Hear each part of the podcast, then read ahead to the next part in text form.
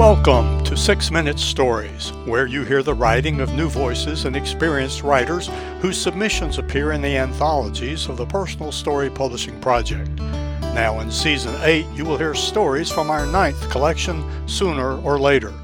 Find links to Six Minute Stories and to the Personal Story Publishing Project at randelljones.com. Everybody loves a good story. We hope you enjoy this one.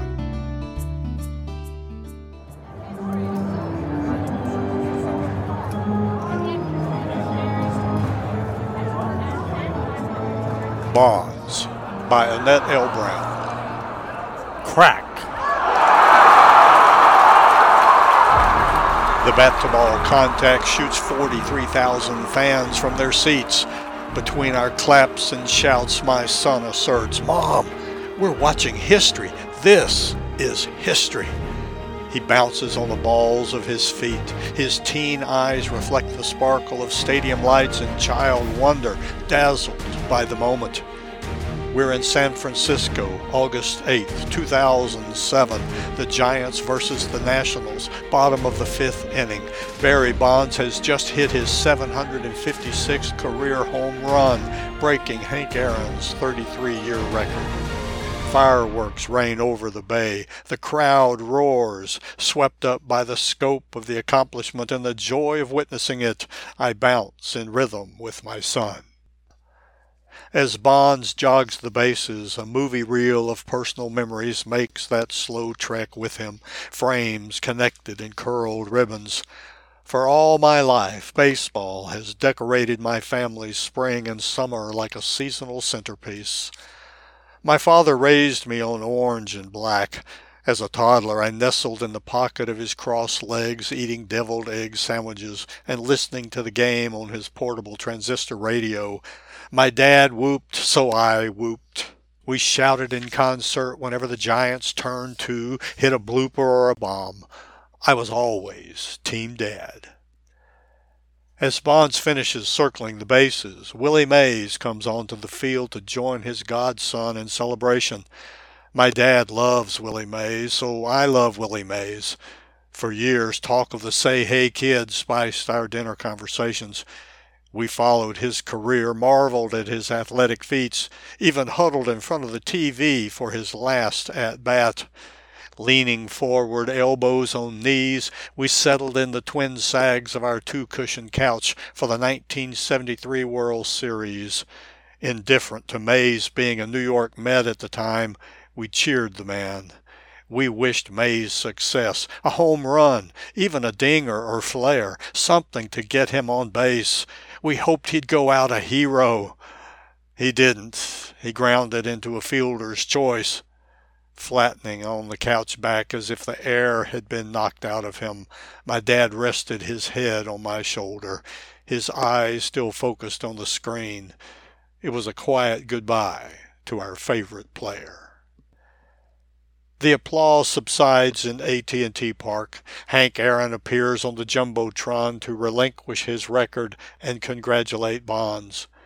Older now, the face filling the screen still resembles the athlete I applauded at Candlestick Park in 1974, not long after his push past Babe Ruth's home run record. Game over. My brother and I, hoping to spy our heroes, gripped the chain links of the players' parking lot fence. Eyes wide, we watched Aaron leave the locker room, sandwiched between four armed guards, their rifles pressed to their chests. A clump of coordinated steps, the group resembled an awkward crab as they crossed the 30 foot stretch of asphalt to the open doors of the team bus. I did not know Aaron had received hundreds of death threats, a situation so serious it warranted guards with guns. I didn't realize a black man breaking a white man's record could lead to such an extreme response. However, at 14 years old, I did recognize the wrongness of what I was witnessing.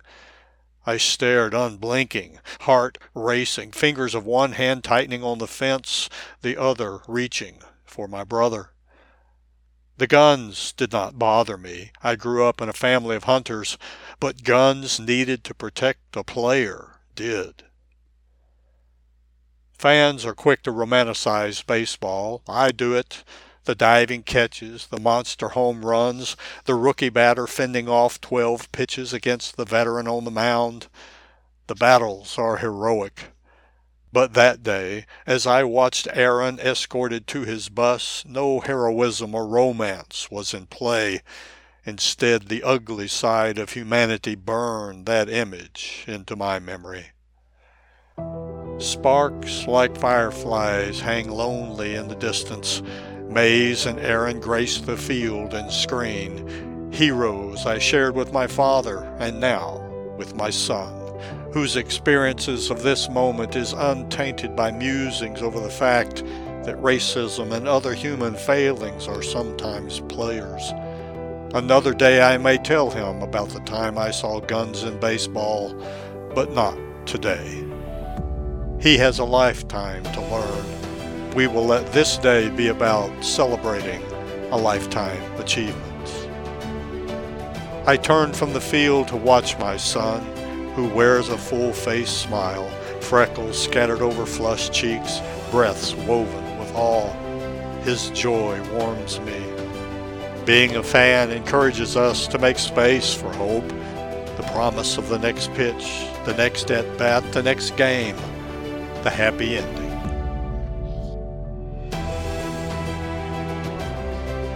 Copyright 2023, Annette L. Brown. Annette L. Brown is a mother, wife, and retired teacher who lives on an almond farm in Central California, where she enjoys spending time with family and friends. She is grateful for the support of the Taste Life Twice writers and the Lightmakers Society, and for simply having time to write. Annette has pieces reflecting her love of nature, family beauty, and humor in several publications, including Cathexis Northwest Press, Last Stanza Poetry, Flash Fiction Magazine, Everyday Fiction, and other personal story publishing project anthologies.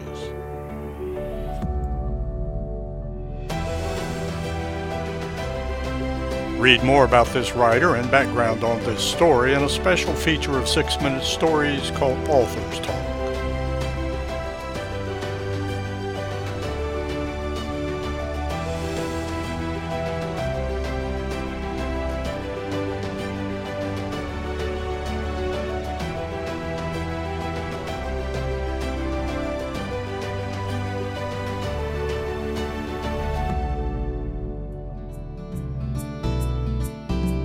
Thank you for listening to another Six Minute Story. You can read them all in the nine anthologies of the Personal Story Publishing Project. Find the link to our online store at randelljones.com. That's R A N D E L L Jones.com. There you can learn about submitting your own story for consideration for our next personal story publishing project. And remember, everybody loves a good story.